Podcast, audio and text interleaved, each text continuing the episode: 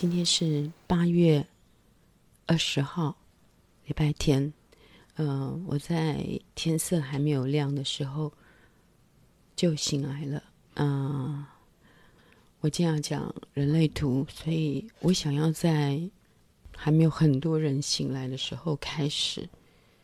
这个气氛比较适合我，最好都没有人在听。今天的时间可能会有点漫长，所以我很早很早就起来，而且我喜欢在人很少的时候讲话，会让我觉得更加的我自己的心呐、更加的真诚。我昨天晚上去参加一个陈义起，陈义起是台湾激进党的。还是他现在不是党主席了，反正就是发起人，也当了好久的党主席。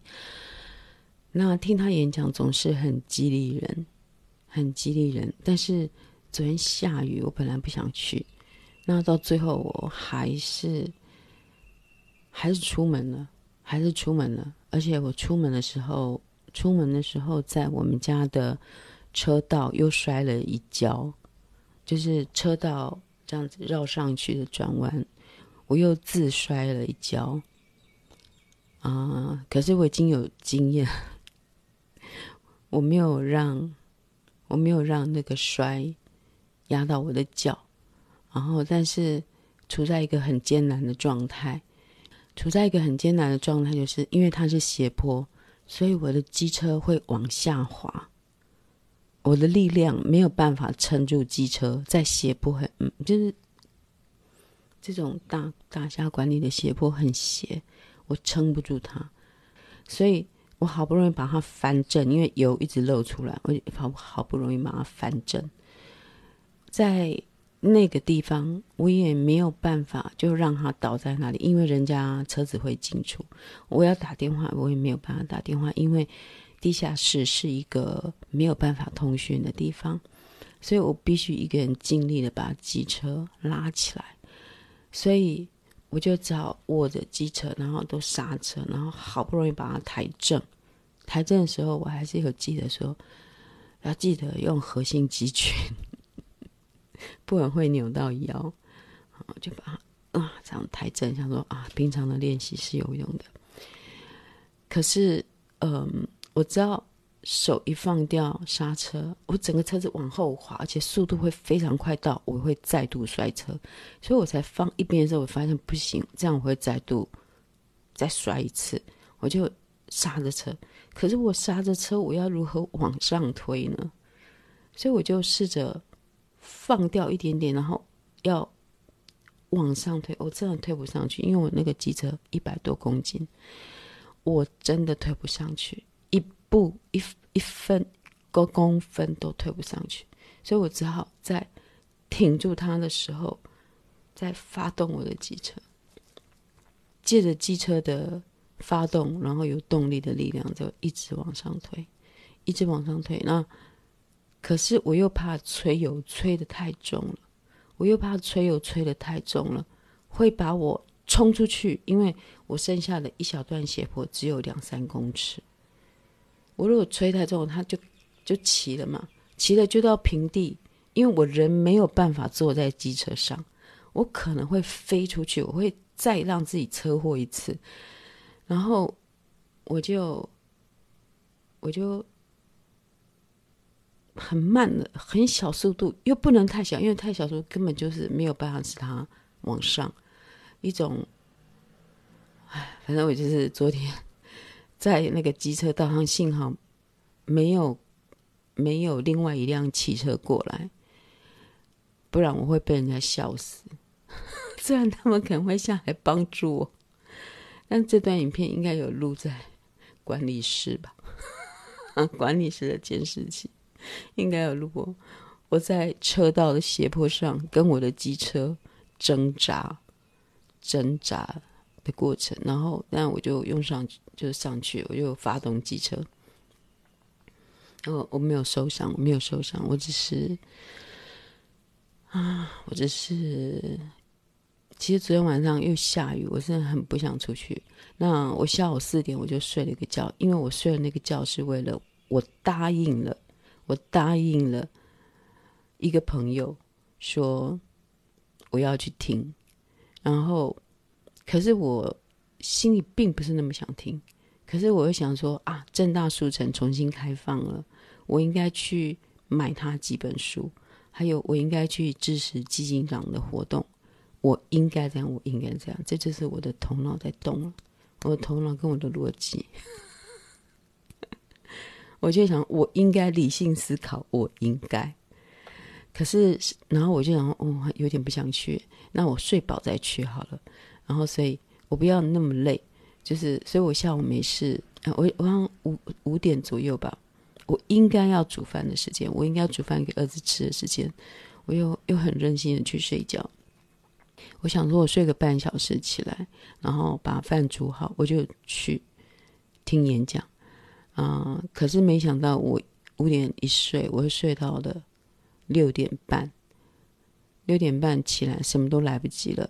然后，可是我心里还是非常的不想去，因为我的屁股不想动。我躺在床上的我屁股不想动，但是我又想，我又跟人家承诺了，好吧，那还是去吧，还是去吧。我就我也没煮饭，我就叫儿子说去。儿子，你可不可以去买 Seven 的便当？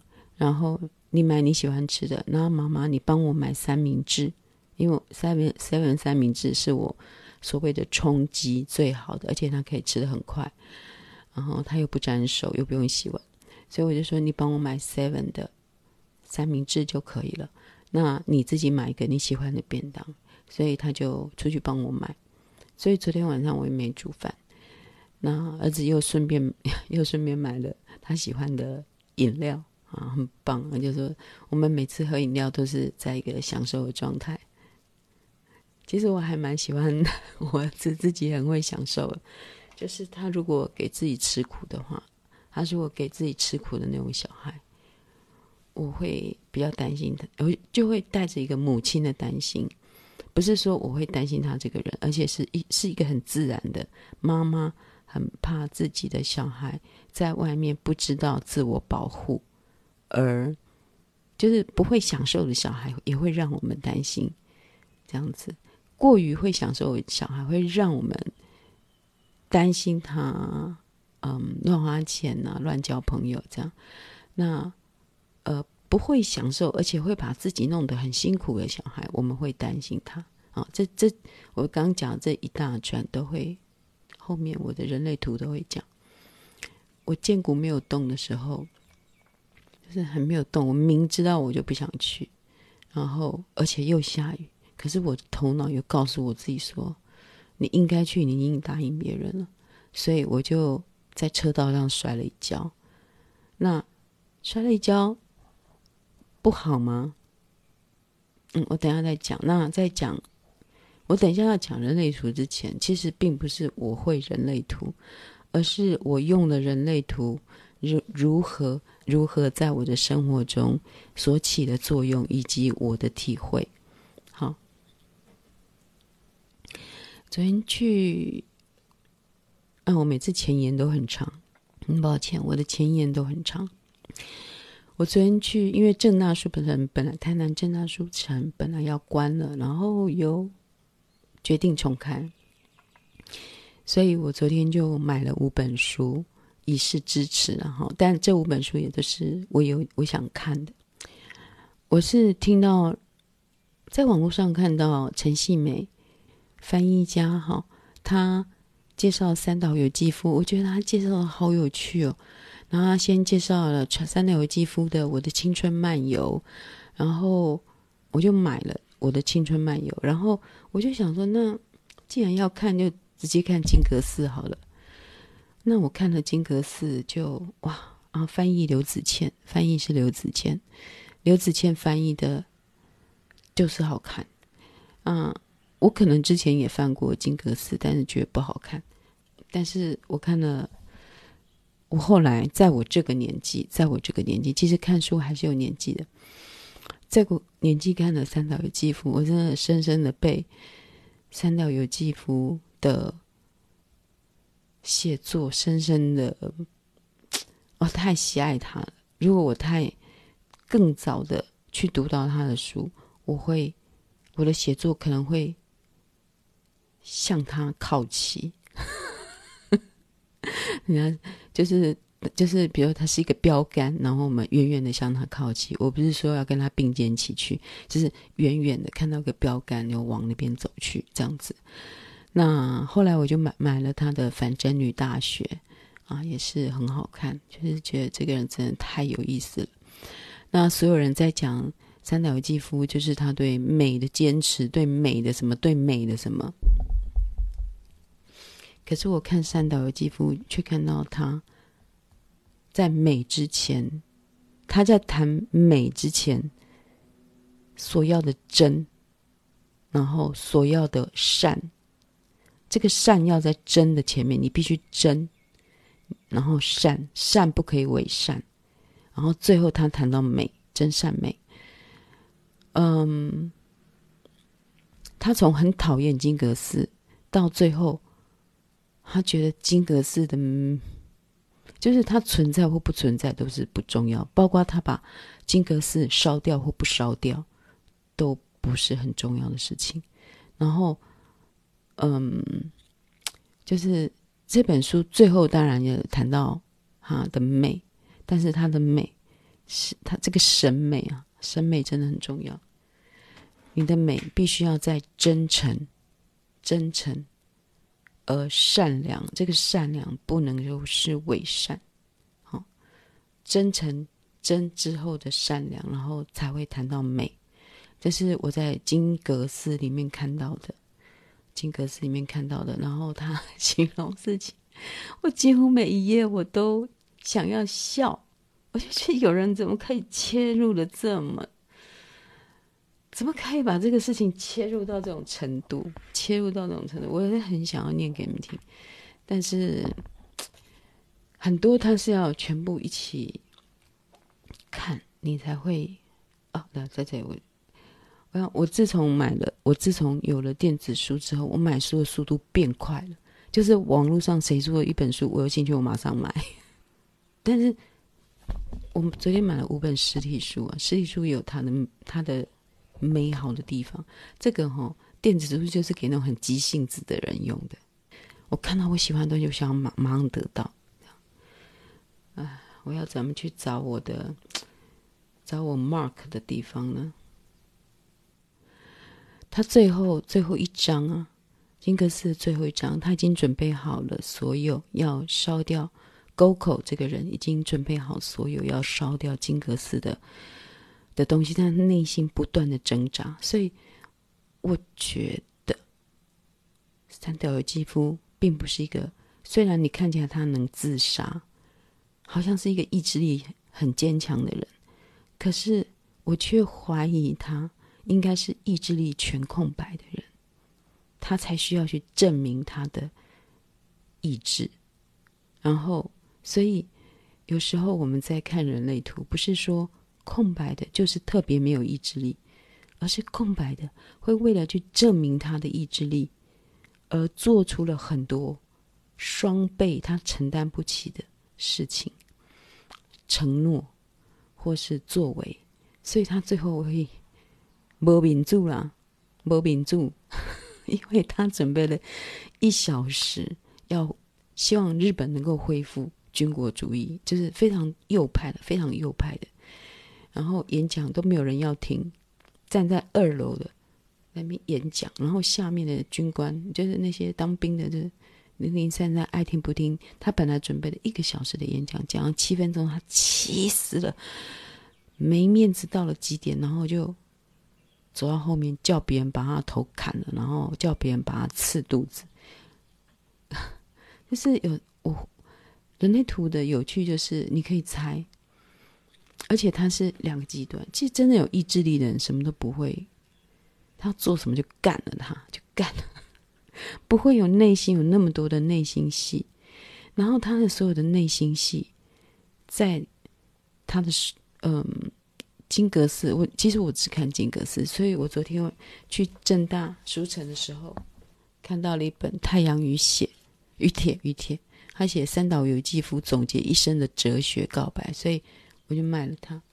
那因为他准备好了，他准备好了要烧掉，但是有一个和尚来找他的师傅，然后因为他前面就有写了他师傅伪善的部分，他很气，他很。他内心产生了一种很反动、很很气的，想要戳破这个假象。然后，但到最后，最后他遇到这个和尚是禅海和尚，就是跟他的师傅是完全不一样的和尚。然后他就一看到他，就滔滔不绝的讲他：“哇，你长得很像你爸爸。”因为沟口沟口这个男主角。这个小和尚，哈，这个和尚，他也，他这应该不能叫和尚吧？就是在里面打杂，就是学习成为一个和尚，一个住持的人。然后他，他，他爸爸就跟他说，他爸爸快死之前就跟他说：“你如果要当住持的话，你不如你去金阁寺，它是一个很好的地方。”所以他就在金阁寺开始开始打杂，开始，然后他最后他因为看到他的师傅的不真，以及他搞不清楚他的善是真善还是伪善，他用很多很多的心理的想象力的猜测，头脑的猜测去猜，去恨他那个师傅，然后又去感谢他，就是。内心有非常多的挣扎，那最后他遇到这个禅海和尚啊，就是很单纯的一个和尚，他就说：“哎呀，他滔滔不绝的朗声说，我长得很像父亲，转眼间都长大了，还说父亲过世真是太遗憾了，等等。”好，然后他说，和尚拥有老师没有的素朴气质啊，所以你知道他老师就是。他期待的像一个这样素朴气质的的老师，但是他老师比较会还会去上妓院哈。然后他说他也没有，也有父亲没有的力量，力量。你看，这是三好游戏不常常讲到力量这种东西。然后好，然后他也就是我要实在太会写，他的脸孔晒得黝黑，鼻孔夸张的撑大，浓眉的肌。肉隆起，破镜眼睫，仿佛是根据能剧的大顎剑，大顎剑在能剧的一个脸谱吧，哈，大顎剑面具制造出来的五官并不好看，内在的力量过剩，肆无忌惮的流露，破坏了五官的均衡，就连凸起的颧骨都像难画的岩山般陡峭，难画应该是一个画图画吧。所以他在短短的这一段里面，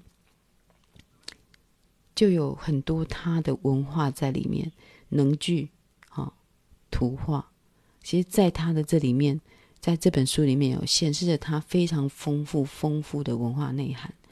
然后他就，我画重点的是这边，我画重点的是，但这个说话大嗓门的和尚，有种打动我心的温柔，不是一世间一般所谓的温柔。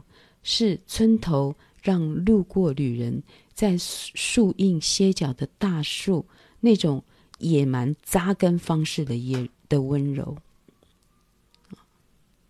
那那个树有时候它很大，可以让你休息。它的树干、它的根是那么的野蛮，这样才能够长出那么大的树，去温柔的呃提供树荫，让人家休息。怎么能够这样描写？又是用很野蛮的方式去带给别人温柔。哎，是手感极为粗粝的温柔。聊得越多，我就越发提高警觉警戒，因为他快要去烧了，他快要去放火了，以免今晚自己的决心因为这种温柔而犹豫。这样子，因为他要准备要烧金阁寺了。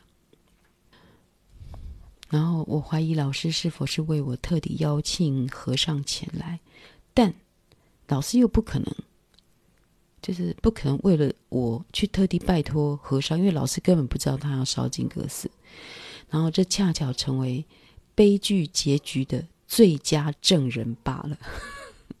禅海和尚不过是他把金阁寺烧掉的悲剧结局最佳证人。这个，我不会讲话，怎么那么会写？我昨天一直不忍心把金阁寺看完，因为我会觉得我把这本最好的书看完了，我也没有书可以看。所以我最后一章一直剩下最后几页，我就是不看，我就是不看，我就是不看他怎么烧掉金阁寺的。好，昨天终于把它看了，因为我觉，因为我觉得三岛由纪夫是一个意志力中心空白的人。我的这个判断是我看完了书之后我的感觉。那我不知道他的出生年月日，我只是这样猜，也许是错的，也许错的。那所以，呃。我不是要讲一个正确的什么人类图，而是我对于人类图判断之后我产生的个人的改变，对看人的改变。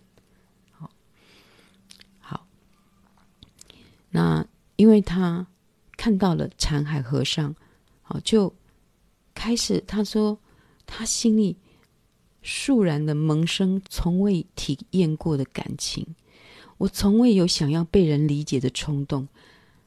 到了这个节骨眼，我突然期望至少禅海和尚能理解我。那每一个人都需要被理解，意志力中心空白的人都很希望被理解，但是他没有被理解的时候，他会躲起来。啊，我知道，我躲起来是因为我有恶的关系。好，好，再，他就问禅和和和尚说：“你觉得我怎么样？”他突然想被他了解，然后，呃，他就说：“哦，你看起来是认真的好学生呢。那我不知道你私底下在玩什么。只可惜，如今啊，和过去不同啦，吃喝玩乐的钱都没有了。你父亲和我还有这里的住持，年轻时干过不少坏事呢。这样，那长海和尚就会把他年轻时干过的坏事讲出来，但是他的师傅就不会。”就他的师傅是这里金阁寺的住持，就不会，他不会说出他，不会说出他做过什么坏事。然后长海和尚就很轻松说：“你爸我啊，还有这里的、啊、我们年轻做过不少坏事呢。”那沟口就问他：“我看起来像平凡的学生吗？”这样禅海就回他：“看似平凡才是最好的啊，平凡才好啊，那样就不会被人怀疑了。”好。这句话不知道是出自禅海和尚已经看穿了他，准备要去烧金阁寺，还是只是很随便的一讲？看似平平凡才是好的啊，平凡才好，那就不会被人怀疑了啊。好，我们看的人 就会发现啊，禅海发现了，发现了沟口要去烧了，要去烧金阁寺，但。呃，三岛由纪夫接下来写的就不是这样。他说：“禅海和尚没有虚荣心，这是地位崇高的僧人容易陷入的弊病。”好，这个这一段我有画重点哦。地位崇高的僧人容易陷入的弊病就是虚荣。从人物到古董书画，都有人来委托鉴定，为了避免事后被人嘲笑鉴定有误，有些人从不下断语。当然，也有的和尚会立刻做出禅僧式的判断，但还是会留下几分要怎么解释都行的余地。可禅海和尚不是这样，可看出他是有一句说一句。但是他对于自己单纯强烈的眼睛所看到的事物，没有格外追求的意义。这一段哈，就我看到这一段，昨天看到这段时候，就提醒了我自己哈，就是你知道吗？所谓地高地位崇高的人呢，就容易陷入一种弊病，就是自认为很清高的人。所谓我们的艺术圈啊，呃，文学界啊，什么这些的这些长辈哈，地位崇高的，他们从来会怕避免会被人家嘲笑。就是他是从从人物或古董书画都有人来委托鉴定，为了避免事后被人嘲笑鉴定有误，有些人从不下断语。我就会想到，对，就是像台湾的政治，讲到政治，那些人从不发言。我那些在艺术圈、在文艺圈写那么多文章、那么多有见解的人，在最重要的社会上、国家最重要的众人的事、众人的事，从不下断语，因为他会怕被人家说。他有错，他讲错了，然后我就觉得三岛这一句就说出了我心中的感觉。那些从不下断语的人，总是带着那么一个他讨厌他沟口讨厌助词的那种伪善吧，是这种东西，所以我才会那么喜欢三岛由纪夫啊。然后当然也会立刻做出。禅僧式的判断，但还是会留下几分要怎么解释都行的余地，就会讲出那种啊，这件事，嗯啊，什么道非道，花非花，物非物，来时怎么样，去时怎样？这个哈、哦，就是所谓的佛骚味啊。禅真式的判断，留下几分要怎么解释都行的余地。那其实我等一下解释人类图，就会有这样的弊病。我先说，我就会有这样的弊病。那不过这也并没有错，因为人类图是每一个人如果都一样的话，好，而且还有层次的不同，你所智慧的不同，他所理解的不同，然后有的人理解的很高。他会做出那一种禅生式的判断，你也听不？就是 你听了好像很厉害，禅生啊，哇，给你一个让你去参，让你去参，然后怎么解释都行，你也糊涂，然后你也尊敬他是一个禅僧，然后可是你其实是听不懂的。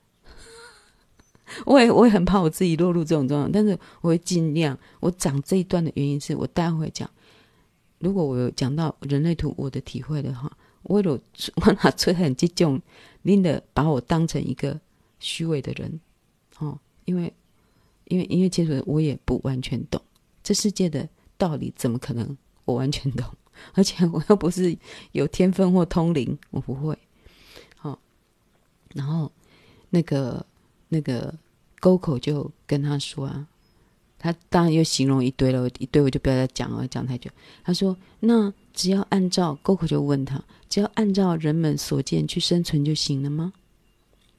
然后禅海和尚就说：“那也不行啊！如果你干出那个出格的举动，又会被人那样看待。呃，那也不行。如果干出出格，出格就是非人家所想的举动，哈。”又会被又会被人那样看待，世人很健忘。哎，那为什么又世人这样？这段我就这这句的翻译我就不懂。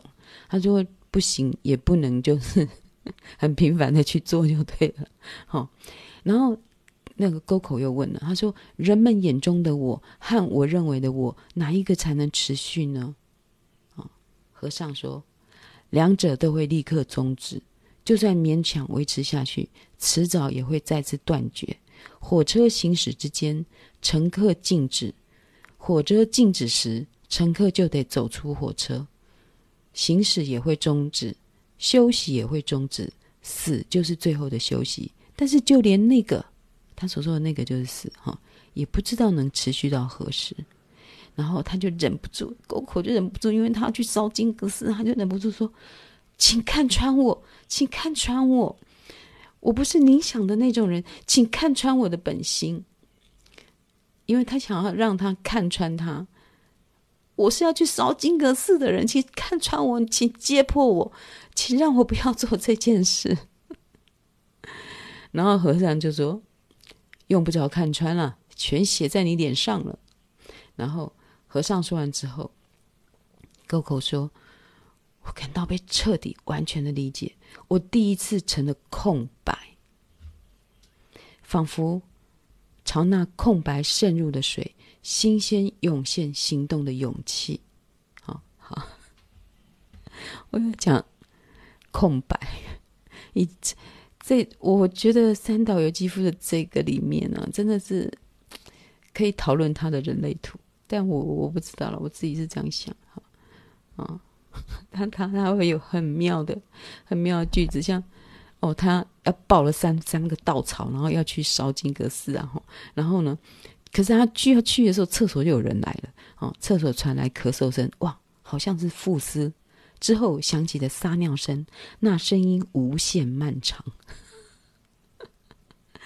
他 的书真的是太好笑，那声音无限漫长，那你就想象他准备要去烧金阁寺，什么都准备好了，然后就啊，一到一个人在上厕所，可是他尿尿很久啊，尿很久，撒，他的尿无限漫长，都还要去烧金阁寺，然后抱着那个无限漫长，然后可是下雨天厕所的臭味却越发强烈。我快被笑死了！哎呀，反正我看金格斯吼是一直在笑，所以我说我看到有人在讲金格斯，说什么他讲的是美，他讲的是美。我觉得你讲金格斯，你讲金格斯，你没那边讲美美美美是他最后一段才真正的在提的。啊，后面你们自己去看好了，他他后面的美。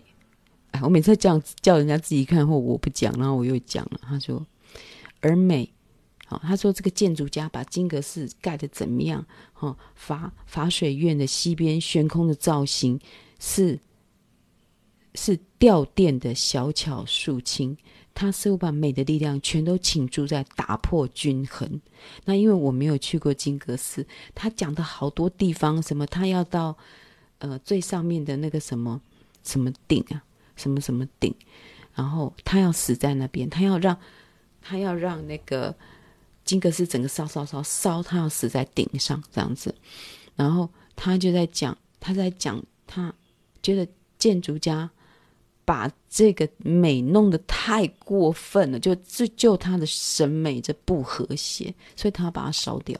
那所以每一个人在讲金阁，在讲三岛由纪夫追求美，追求美。如果没有讲到三岛由纪夫追求的真，跟他的善，善要在真之下哦，不是只有善，要真的善，不可以伪善。然后没有真善，就没有他所说的美。这样子，我讲的都很严肃，很美。啊，他说，而美概括这各处的争执与矛盾的种种不和谐。他觉得金阁寺有非常多不和谐的地方，那个美有许多互相的争执，哈，然后并且君临其上，就像在深蓝底色的纸本上用金泥一字一字清楚地写下经文，是在无名的长夜用金泥筑成的建筑。但他会不知道美是金阁本身，亦或美等同笼罩金阁这个虚无的夜晚。美是这个夜晚吗？美美是金阁本身吗？还是美是这个虚无的夜晚？想必美两者皆是。它的细节是它的整体，也是金阁，也是金阁，也是笼罩金阁的黑夜。美不是只有金阁，而是笼罩金阁的黑夜。好，我把这段讲完，就不再讲那个金阁寺了哈。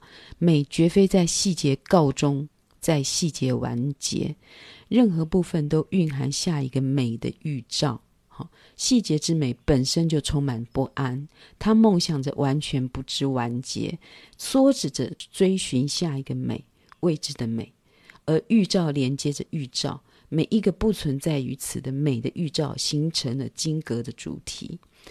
这种预兆是虚无的预兆，虚无就是这个美的结构，美的这些细节的未完成，主动包含虚无的预兆。这座木造结构纤细的建筑就是璎珞随风飘荡，虚无虚随虚无的预感而站立。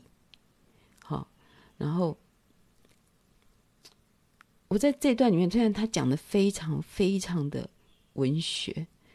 但是这段就是我在前一本书里面，还有包括我在做我自己房子，我一直讲说，不要完成它，我不想要，我不想要一次就完成，因为每一个你做好的美，都还预告着下一个我要做的事情，我想要完成的美。好，就是细节之美本身就充满了不安，然后，而预兆连接着预兆，我会自己去把它联想成我对于我审美。的观念是在这里，不是它美就是美。美如果它是完结了，它就完结了。它必须是有一个预兆连接着一个预兆。所以我，我看书不是从书上学习，我是从书上去印证我自己。就是我怎么会这样想呢？然后我在三岛由纪夫里面就看到了，他用很文学、很很高尚、很。高级诺贝尔文学奖来讲，我这个很小的在安平妇女，在安平妇女在盖房，在做室内设计的一个想法，我就是有时候不需要一次完成它。好，就是在这些啦，在这些，我我高攀了那个三岛由纪夫，但是我从他的书中印证了我的想法。所以我认为他是意志力完全空白的人。哎，我好想要念好多我画的，我画的那个，我画的线。好，然后我看书为什么那么慢？因为我会一看再看，一看再看，所以我没有办法一下子看很多书。所以那些寄书给我来的出版社，如果有人听到这一段，请你们告诉你们的同业，我看书很慢。我看到感动的书，我就是会一看再看，然后而且我会看得很慢，而且我会去想，所以我看书很少。然后我常常想要看很多书，然后可是我买到书都堆在那边，然后堆在那边又造成了我自己的歉疚感，然后歉疚感就是一种自残。好，我就现在不自残了，所以我昨天就买了五本，主要是要赞助那个正大书城。我很想念，但是你们自己去看，看得懂的人去看。前面我几乎都在笑，因为我觉得三岛由纪夫有我喜欢的幽默，有我喜欢他嘲笑人的方式啊、然后他在追求的真，我觉得他首首要追求的是真善，然后才是善，然后才是美。所以如果有人在讲三岛由纪夫什么啊、呃，在意美，在意美，没有看懂。没有看懂三岛由纪夫。好，然后呢，我等一下要讲。我昨天买到一本书，叫做《觉醒之后》，这个是自由之秋出版的。那其实我买，我如果是书了，我会做很多记号。我我会在书本上做很多记号。我对于做出可爱的记号充满了兴趣，就是纸本书会给你一个这样的乐趣。就是你可以上面做各种记号、划线什么的。虽然有的人会觉得说啊，看完就可以把它卖掉，所以不要做记号。可是不会，我就是看实实体书就是要做记号啦，画画画画画。我讲这些都是跟我待会可能会讲人类图有关。那我待会真的会讲出什么人类图，我也不确定，因为这些都是有关的。我是从那边去看出几个人类图。观察的重点，我的学习是这样子，我不是，哎，我就是不是标准的学习，我是用我自己方式学习，然后我看书是去看出那个印证。那人类图的那一本呃区分的科学很厚很厚的本，我放在工作室没有带回来，里面全部都是我做的记号，每一年每一年看到做到记号都不一样，然后我就可以看出我每一年的进步。然后我又再买了它修改版，在我的手机里面，那手机里面就没有办法做记号啊、但手机里面就可以很快的查。但我今天即使我想要查手机也不能查，因为我现在拿来做直播。好，我今天所讲的一切都是，呃，金阁寺的最后一章，就是我看完去判断，就是从一开始我就觉得。三条有肌肤，你看他好像意志力很强，很强悍，啊！但是或许或许他是意志力中心空白，意志力中心空白啊，也有可能哈。嗯、我就是猜的，因为他会做出过强的意志力，超出双倍，然后自己无法收拾，然后做出很多承诺，什么啊？既然没有要听我这这个，又又意 自杀，而且他还不是自己自杀，因为没有勇气叫他的伙伴帮他砍头跟自杀。我猜啦，那我没有那些名人的图啦，我猜，而且我用感觉猜，我不是说很厉害的。好啊，腰会酸啊，因为我昨天摔车了，昨天摔倒。啊，这个不要再重说，这是第一段。好，第一段有讲到，我也没有听我荐骨的声音，所以我就跌倒了，把它算在荐骨。为什么不听你荐骨的声音？明天你昨天就是不该出门呐、你昨天就是不该出门啊！谁叫你要这样子？就是有跌倒，而且跌倒在斜坡上啊！但是也是因为这个跌倒，就出现了一个精彩的事情。所以有时候做了非自己的事情也不是不好，真的。在看人类图，你不要很死的看它。当你在非自己，而且有觉知的非自己的时候，它会变成一个非常有趣的事情。我就想说，好，我违背我的荐骨，我就要去听演讲。然后呢，在听演讲之前，我就在斜坡摔摔跤了，而且昨天是下雨。然后，然后我要讲说，我违背了我的坚固。可是我违背了我的坚固去了，却非常有趣，就是。就发生了一件哦，呃，一些我没有想到的事情，然后我买了五本书回来。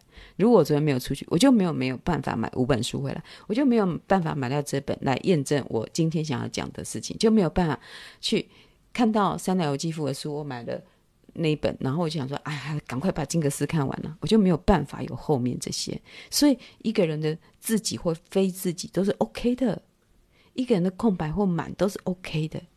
都是最棒的，只是说要你去觉知什么这样子而已。好，然后再来呢，嗯、我昨天就买这本书，然后就我就随便乱翻，然后就翻到了一个哈，他说，呃，觉醒经常伴随着几种常见的陷阱，就是其实常常有人讲他觉醒了，其实他会掉入一个陷阱，他会变得执着，执着他的觉醒。好这一段是常见的幻觉、陷阱与执着点。然后他说，觉醒的人呢、啊，哈，常常最会出现就是优越感，会陷入优越感的泥淖这样子。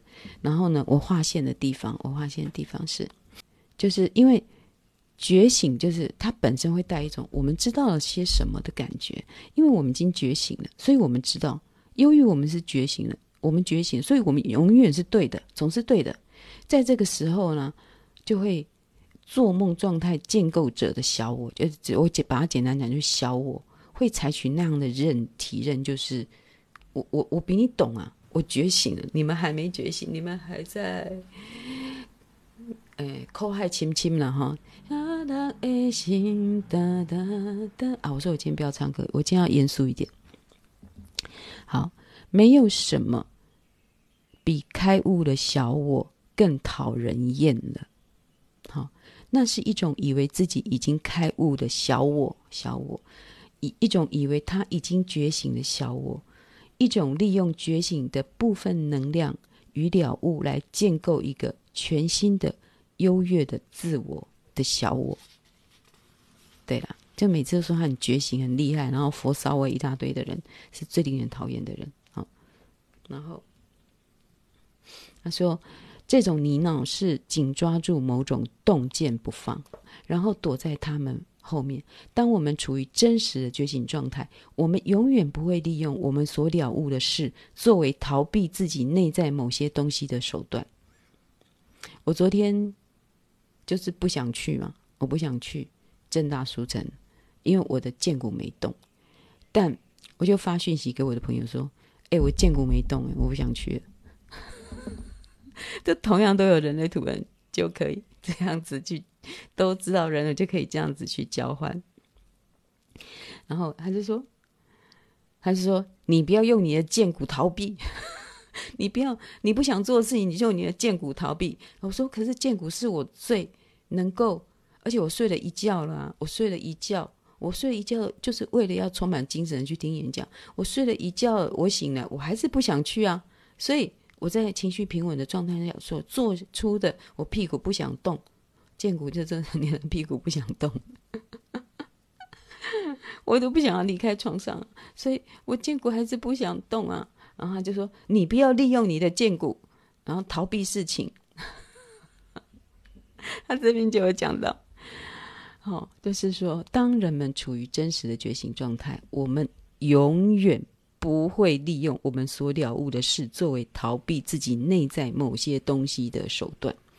哦，他说东西哦，他没有说什么缺点、优点呢，哈，这样子。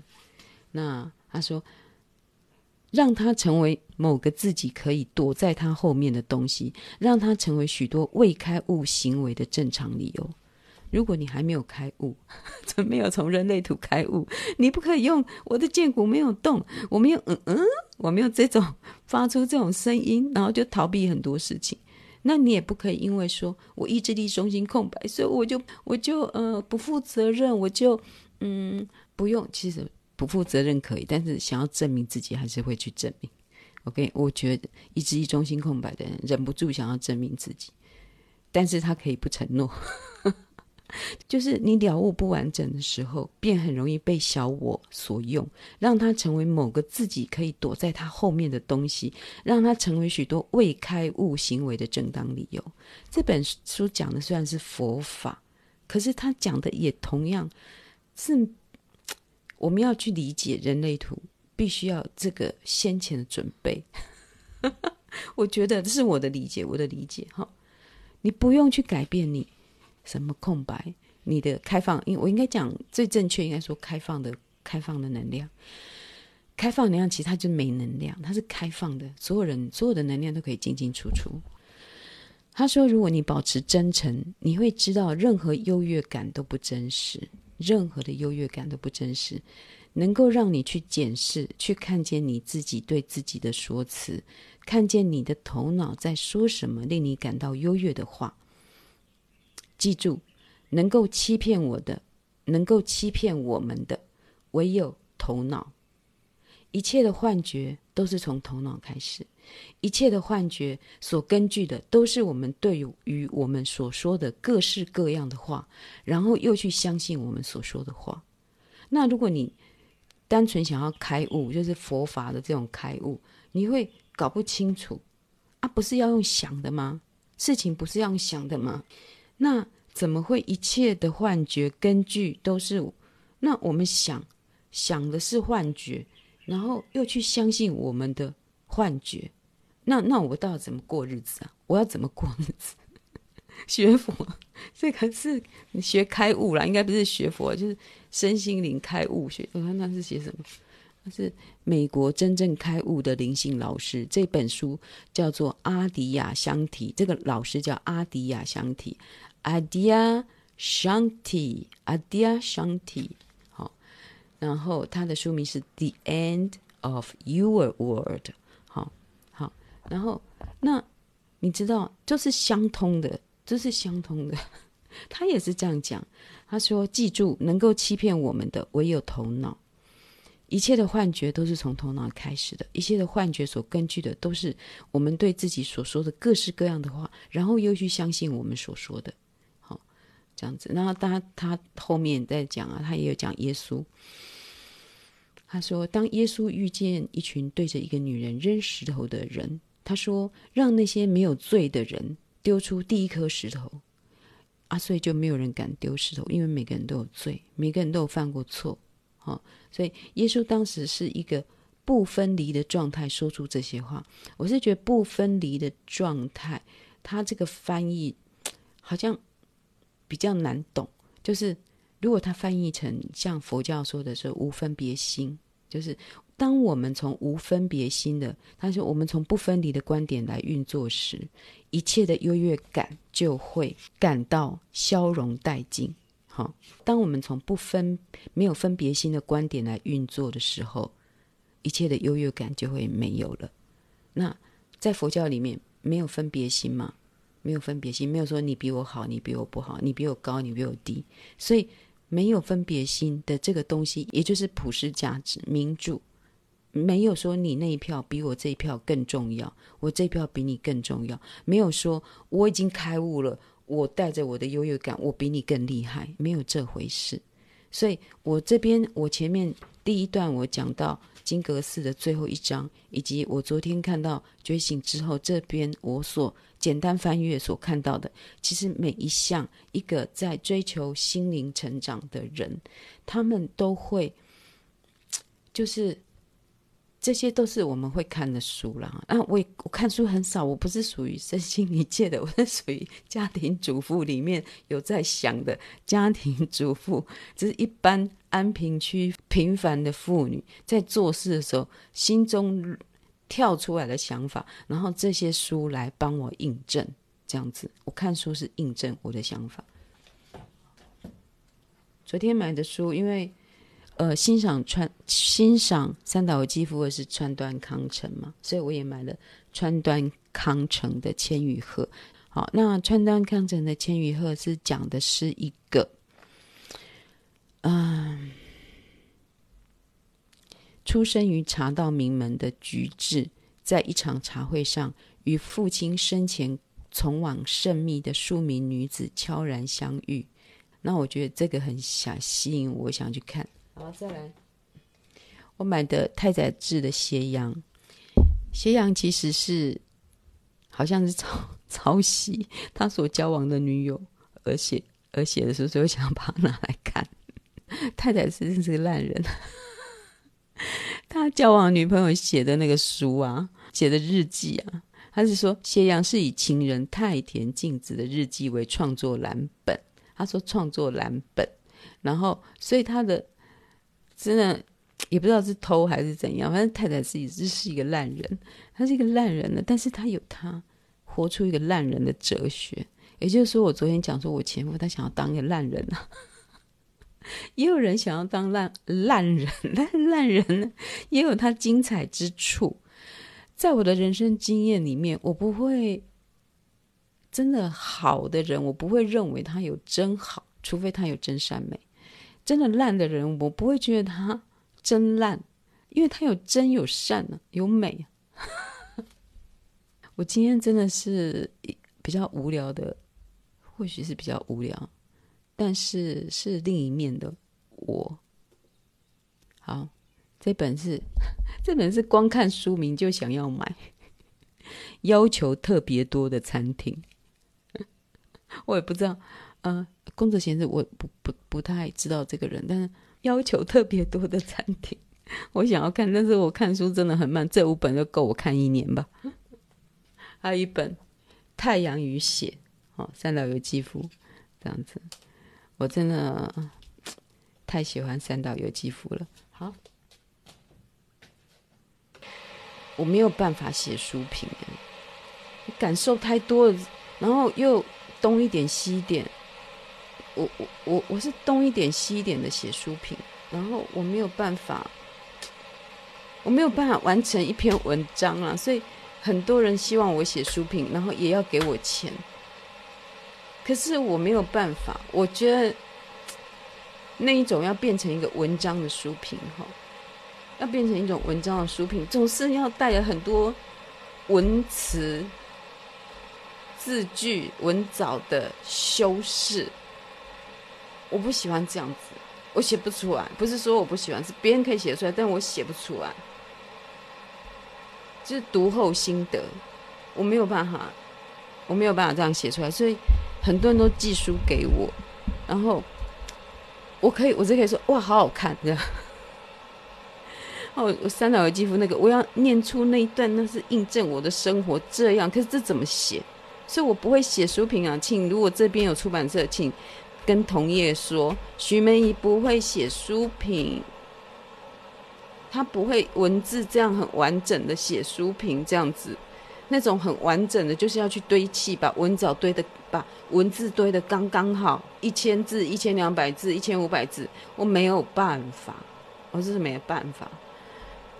我不会写书评，不要再寄书来给我了。我会，你们寄来的书我都有歉疚感。我收到每一每一个出版社寄给我的书，要我写书评，我都充满了歉疚感。你们可以不要寄给我，虽然你们寄给我的书很好，可是我不会写书评。我真正的有感觉的书，我没有办法写成文章。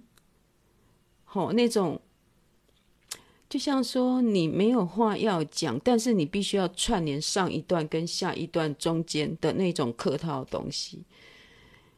哦，我我我曾经为了写六百字书评，写我三天三夜，三天哦四天三夜。为什么是四天三夜？因为我们全家人去玩四天三夜，我都没有玩到，我都在想那六百字书评我要怎么写才好。然后一字一元。后来他们不但没有给我六百了，给我一千。唉，从那时候我就不写书评了。